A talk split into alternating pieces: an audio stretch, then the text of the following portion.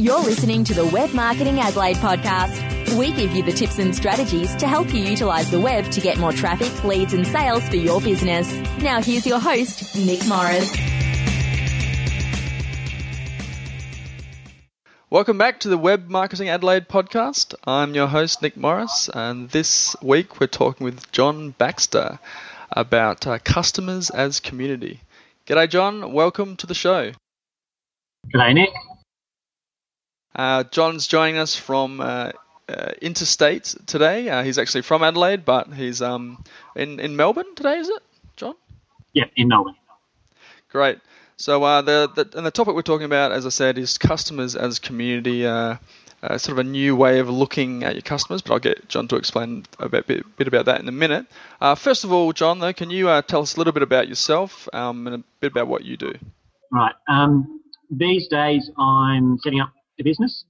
Um, realize about realizing the potential um, in changing the way that we work, which is mostly I've realized about um, tapping into the potential of networks. So networks at a community level, um, supporting community groups, um, networks around organisations, say around businesses, customer networks, volunteer networks, and that sort of thing, and between businesses. Um, or not so much businesses, more so social sector. So things like collective impact and collaboration across silos and across organisations.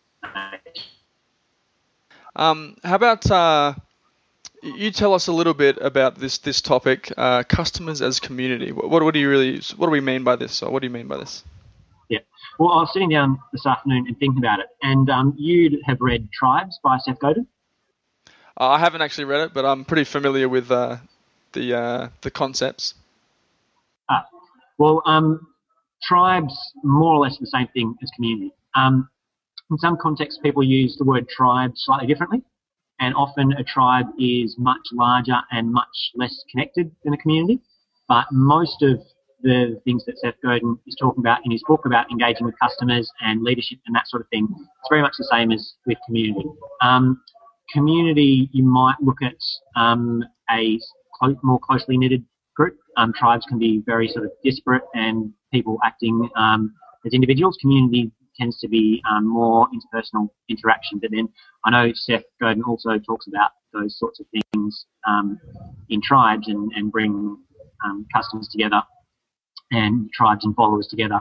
So a lot of those a lot of those ideas will be um, pretty familiar to, to a lot of people. Yeah, absolutely.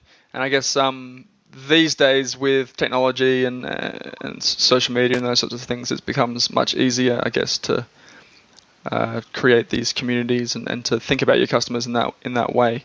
Did did these ideas sort of exist before uh, the internet, for instance? Um, well, I don't know, to be honest. I know it certainly would have been.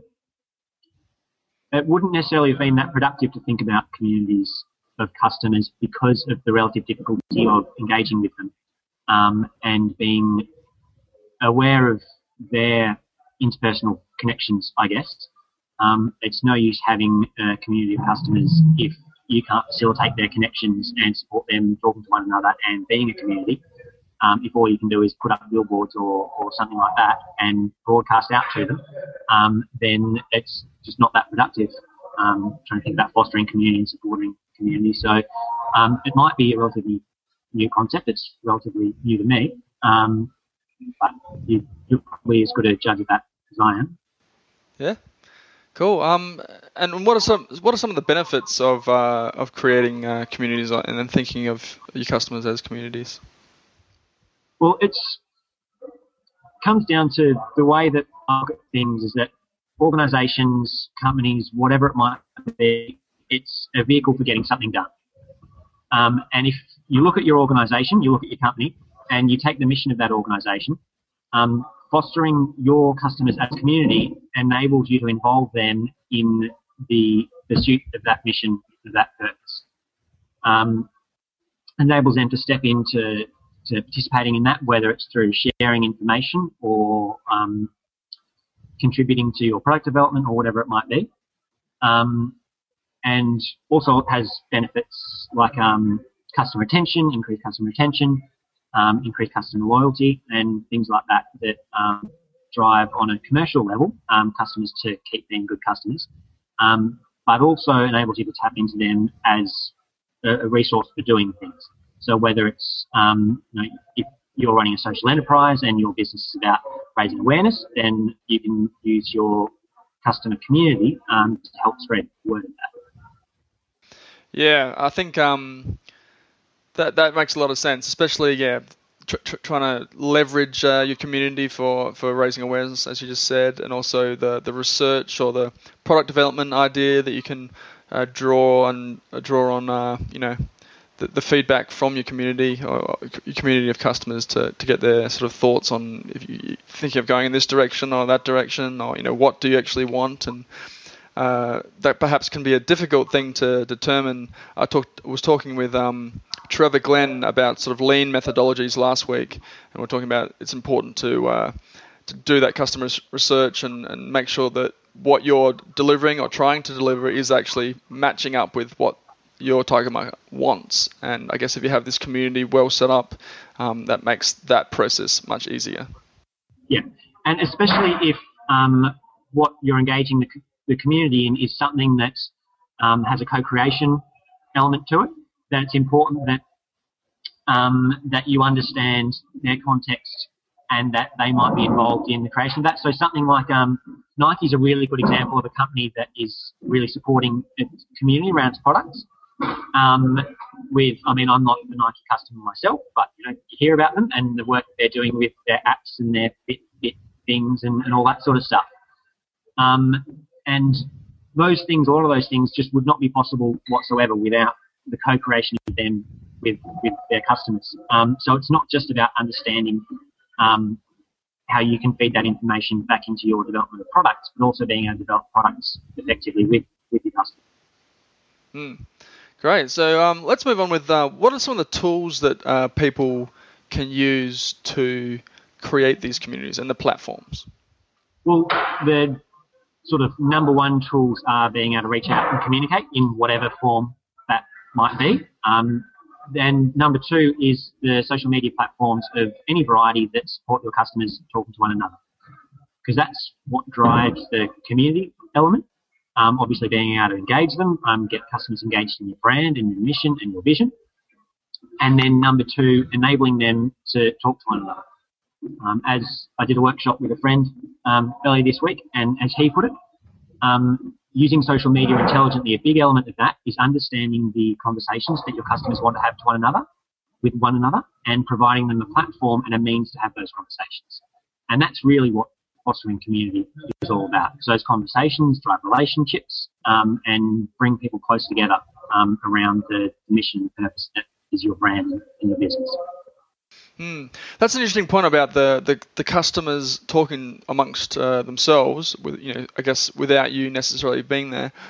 Um, is this something you want to try and guide to make sure it's to do with your products, or do you want to sort of see what are the conversations that they might want to talk about first, and then just sort of let that happen and, and help that, or do you really want to try and make it more uh, related to your business and your products, or is there a way of doing that? I mean there's um there's really no need or purpose to restrain conversation to being about your business, but you do, I guess, want to keep the, the conversation in line with um, your vision, I guess, and and your purpose, and potentially, depending upon the forum, also keeping it in line with your values. So, I mean, customers having conversations about your business um, online, say on Facebook, if they're um, discussing your brand and associating what you do with, with that mission, that purpose, and that spreads that, and that's very productive. On the other hand, if you're hosting a forum, um, you probably want to be more aware um, of customers, say, acting inappropriately. Whereas on Facebook, if somebody acts inappropriately mentioning your brand, it really doesn't make that much of a difference to you unless they're flagging you off.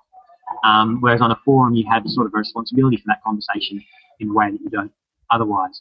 But in general, um, anything that um, is the sort of conversation that people want to have with one another around your community, um, around your your brand, um, that brings people together and tightens that community is, is a good conversation to have.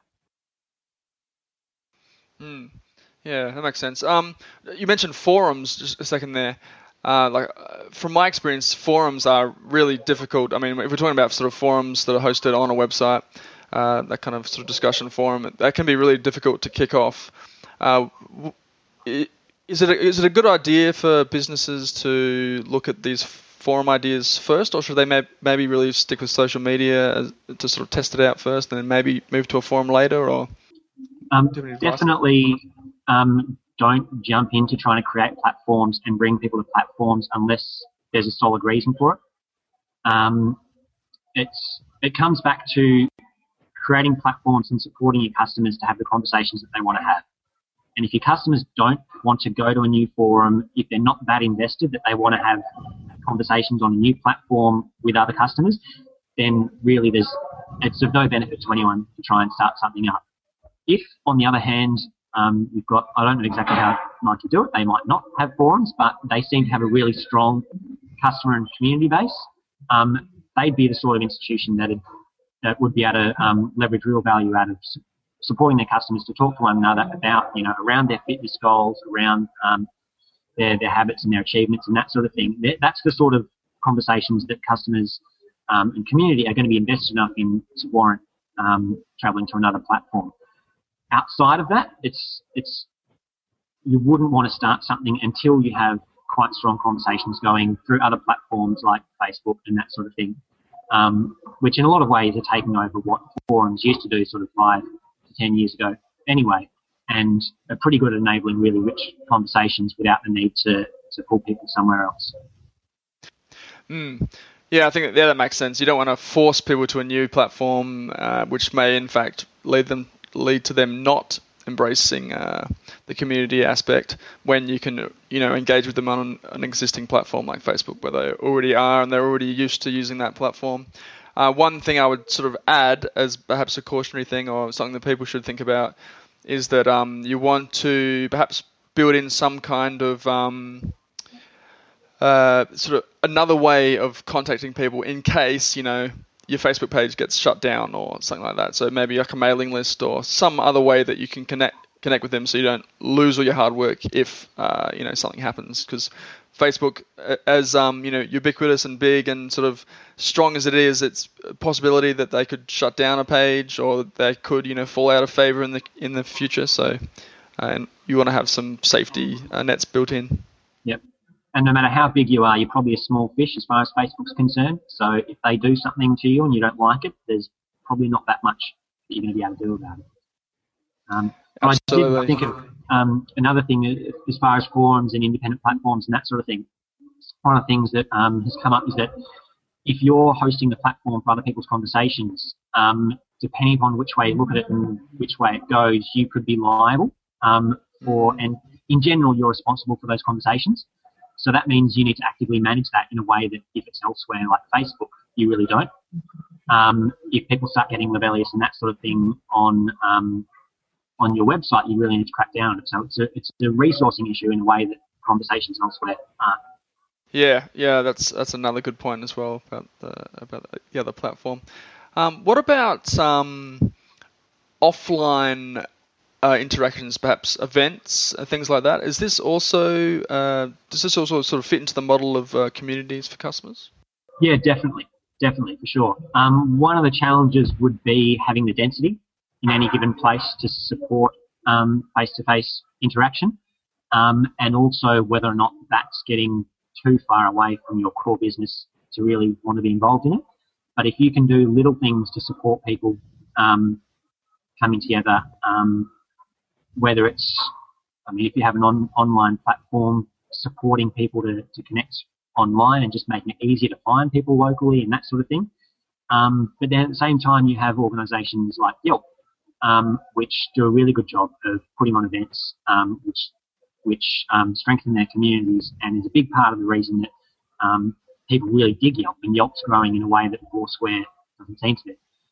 Um, mm. Because they foster that community, and part of that is dedication to the community, and running things like face-to-face events. Mm, it's interesting, yeah. Events is something I'm really interested in. I haven't really sort of cracked it, so I'm always keen to ask uh, people like yourself about uh, what your thoughts on it are. Um, for someone like me who's in the marketing space, um, having events with you know small business owners and stuff like that. That's really my target market. So there's a direct sort of reason for that. Whereas for another business that perhaps is you know B2C or even another B2B uh, business, it may not necessarily be uh, beneficial to to run events. So I guess the key is making sure there's actually a reason for doing it and not just sort of just just doing it. Yeah, exactly. If you can run an event that enables your customers to have the conversations that they want to have and do things that they want to do, um, then that's worthwhile. But yeah, that's sort of what it comes back to. Great. And uh, I'd imagine that um, once you sort of get this community going, or even to get it going, it could, can take quite a lot of uh, work, investment of time, and an investment of, of money to sort of promote it. Um, I, and this is this especially the time thing is something that a lot of small business owners are going to be struggling with. Do you have any? Um, are there any sort of good best practices or tools or ways that you can uh, minimize the work required uh, to try and get something going and then to sort of maintain it? Um, well, I guess it's the main thing is just to be aware of community building and the people and the conversations outside of your business as part of your regular social media communication strategy. Um, and yeah, that doesn't necessarily require any more effort than just be being conscious of that. And the second bit would be um, not to push it, but if you can tap into energies there that your customers have and the interests that they have, and um, follow that and support them rather than trying to push it and get people to engage online um, or engage face to face for that matter. Um, if you're pushing people to engage, then that requires a lot more resources than, um, I guess, a pull method of identifying where there's energy and doing that later on. Um, in terms of techniques and specifics, because it's so broad, the number of platforms and the different methods of engagement, it's it's hard to make any um, overall statements on that. But I guess the philosophy um, for efficiently using your time um, to get rewards and, and, to generate good community engagement is to follow the energy.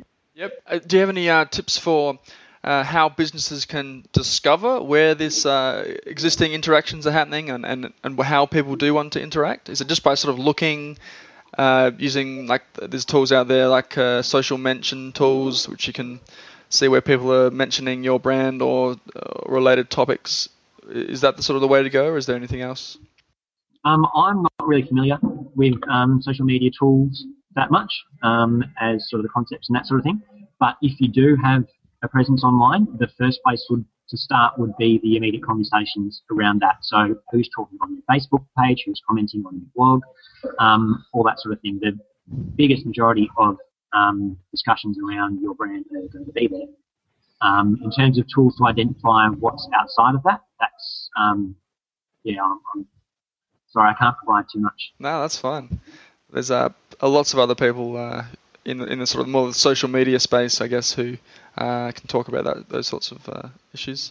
Um, we're going to move away from the topic a little bit and just uh, talk about Collaborate to Innovate, which is a, uh, an event that that you helped to organise. Um, how long has it been going for now? Um, Liam Darmody and Vanessa Picker um, started it up getting on about 12 months now ago, I think, when they, um, well, when Liam first moved to Adelaide. Um, so, yeah, it's probably been about 12 months. Um, they've since moved on doing other things, and so it's now been two months of this year, so since the start of this year that I've been um, leading that, and it's going pretty strong. Great, yeah, i have been along to just those two months, so uh, you're the the only person. I have nothing to compare it to, but it seems to be going well uh, from my perspective as well. Um, can you just uh, tell us a little bit about what it is exactly? It's a meetup group, a regular monthly meetup for people to meet face to face, and it's about providing um, a space where people that want to take action on the things that they're passionate about can come and meet. Um, we provide speakers, um, a little bit of an excuse for people to come along, and basically it's it's a community building sort of thing, um, providing people the opportunity to come along and have conversations that they want to have, um, and meet like-minded people. Great, and uh, given I mean you've only been uh, sort of leading it for for two months, as you say, but um, Uh, are there any techniques or community building ideas that you've applied to this group um, that you know someone else we, we could learn from? Uh, what are some ideas for like growing the group? Is is there anything specific you've been doing? Ooh.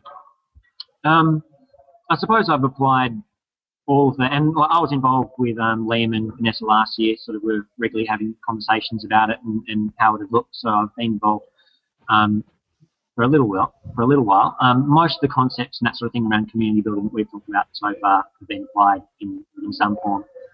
Um, one of the other sort of areas that we've looked at in the last sort of three or four months, particularly around the changeover and Liam and Vanessa leaving, was forming a team um, to support um, the Collaborate to Innovate moving forward, which is getting into much more of the details of the sort of community building, community cultivation practice that um, that I apply to things like this. But it's about providing people an opportunity to step closer into the centre of the community. Um, providing open invitations for people to come along and have discussions about the future and to come along and join the team and have conversations about how we can all contribute. And what that's meant is that it's filled it out instead of being me and one or two other people helping out, um, basically to run it. We now have a, a, team of I think five or six on and off. Um, who are able to contribute, um, able to bring up ideas and connections, and really to be a core that supports the community and reaches out and provides a strong culture and, and makes sure the events are uh, good community events that people are worth coming back to. And that's sort of thing that once you get into more the details of, of thriving communities, having a structure that there's people sort of inner inner rungs, I guess, and and concentric circles of people that are more engaged um, who support the community. So on, on the forum or online, you'll have your champions and, and people that are posting every day, and um, then people that are progressively sort of less interested in that. So we've sort of made an effort to give people the opportunity to step into the middle to support the community. Hmm. Interesting. And uh, how often? Uh, that's monthly usually, or do you have some other uh, sort of social events during the month as well, don't you? Yeah, the odd, the odd other things pop up. Um, the model we're looking at at the moment is main monthly events and then a social drinks the next week. So if people want to come and catch up, or if they can't make the main monthly event, um, that's just sort of a secondary sitting in the pub having a beer type thing. And we're also involved in um, a conference that I'm helping organise with a couple of other um, partners and community groups um, the start of next month. And that's sort of a half a Collaborate to Innovate um, group. We're one of the partners in that. So there's the odd, odd additional thing that pops up as well. Great. And if uh, anyone's interested in um, getting the dates and things for that, uh, you can head to our, our website, webmarketingadelaide.com.au uh, slash events. I've got a calendar up there with all sorts of business uh, related events happening in Adelaide, and I'll make sure I put up Collaborate to Innovate on the calendar there. Um, but there's also, you can go direct to uh, the Meetup group, uh, which is where you organise all the events from, uh, I believe. The um yeah the URL for that is meetup.com slash C2IADL nice and easy. Too easy. I'll also put a link in our show notes on the website so people to click right through. Um, just before we finish up, uh, you wrote a, a book, a book in a week, I think it was uh, last late last year. Can you tell us a little bit about uh, what, what, that bit about that project? Uh, what it was. First of all, um, what was the book about? Well, the topic of the book was openness. Um, that's something I sort of plonked on a few days um, before the book, um, before sitting down to write it. I it wasn't something that I wrote because necessarily I thought needed to be written. Um, sort of a bit of a backstory. I'd had a plan to write a book by the end of this year, by the end of 2013. Um, and then I went to Startup Weekend at the end of last year, Startup Weekend Adelaide, and one of the teams sat down and wrote a book in about a day and a half. Um, so I was sitting there with a year and a half timeline to write a book while other people writing in a day and a half. And I thought, well, it's, it's a bit silly if my first book takes me a year and a half. I should sort of punch something out a bit quicker. So I decided, well, I'll just set aside a week, and before the week starts, I'll work out what I'm going to write about, and then I'll I'll punch out a book. Um, so thinking about sort of some of my experience in networks and collaboration and that sort of thing, and what's been covered, and what hasn't been covered, um, I found that the concept of openness and how that applies to working in general, um, to connections and collaboration, that sort of thing. Nobody really focused on on that as a topic for you know this this is what openness is, this is what it means to be open, and and there's some some tips about doing that. So that became the topic, and um, seven days later we had a book. Great, and uh, did you find yourself able to just uh, knock it out? Or what were some any challenges you faced? The um the main challenge was having seven days of relatively unstructured time that I was trying to fill. Um, it's very hard to sit there at eight o'clock in the morning and go, okay, I have 12 hours today. I'm going to write a whole lot of book, but not having milestones and not having sense of exactly where that should be. And so I spent a fair bit of time actually procrastinating and just mulling around, writing, unwriting, rewriting, not doing all that much. Realistically, what I wrote could have been written in about four days, maybe three if I was really productive. Um, so that's sort of an indication of how the week went. Still sort of book length. Um, it was 45 odd pages in A4, which would be 60 or 70 in a book size. Um, so it wasn't too bad, but still for a week's worth, because I hadn't planned it that well, um, and partly I think because I was working alone and didn't have somebody else to be um, telling me I should have written more by lunchtime and that sort of thing, um, could have gotten a, a, lot more done. So that was the biggest challenge for me. Interesting. I, I think just even going back to the the lean uh, methodologies idea I just mentioned that I talked about with uh, Trevor Glenn seems like a, a very lean way to uh, test the idea of writing a book um, uh, from the from the process perspective. Yeah. To be honest, the book's not that good. I mean, it's somewhat interesting, and I've brought some interesting things up. But the good book book will be version two, um, and the book that's really worth reading will probably be version three. Um, version one's just it's a, a, minimum viable product, and sort of along those lines, um, if I wasn't embarrassed with it, it would have taken too long. Um, I'm a little bit embarrassed with it, so I think it, it probably took about the right right amount of time. Perfect, perfect. I'll uh, perhaps I'll hold off for version three then uh, before I before I jump in. no, read, read version two. Read, version two will be will be um, okay. worth delving into. Fantastic. I, I will do that. Um, I think we'll finish off the interview there. Uh, thanks very much for uh, coming on the show and having this chat. It's been interesting and uh, good. Uh, I always like to delve into interesting people's minds, and you're definitely one of those people. Um, if want, people want to find out more about what you're doing and perhaps connect with you, uh, which is what's the best way to do that? Um, checking out jsbaxter.com. That's um, S for Slade being my middle name. Um, and there's links from that page to all the other various things that are going on. Um, it's the easiest way. Fantastic. Uh, I'll put those links uh, again in the show notes for anyone who wants to go check uh, you out there. Uh, and uh, thanks again for coming on the show. Thank you, Nick. That brings us to the end of another podcast. For more information about this episode and all our others, head to our website www.webmarketingadelaide.com.au.